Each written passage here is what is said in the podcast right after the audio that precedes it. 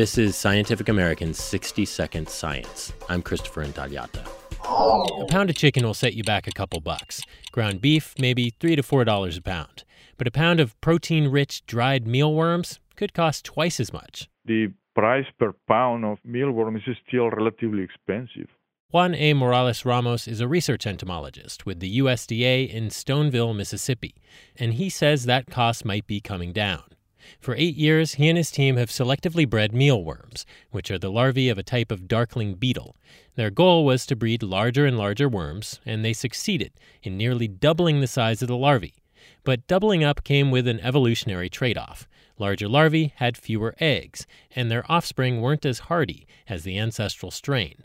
Still, generations are shorter in the worm world, meaning it's faster to experiment, and sequencing the genes of the selected strains might reveal new traits to breed for. We may be able to produce a super line of mealworms that uh, grow faster and uh, larger and probably produce more eggs, hopefully. The findings are in the Journal of Insect Science.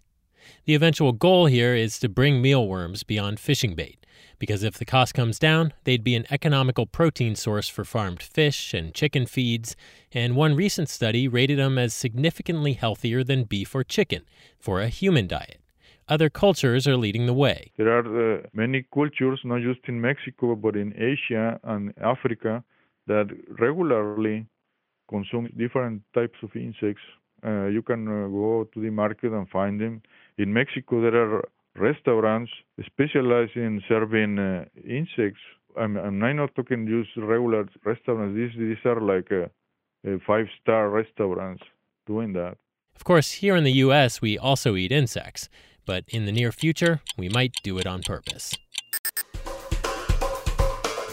Thanks for listening. For Scientific American's 60 Second Science, I'm Christopher Intagliata.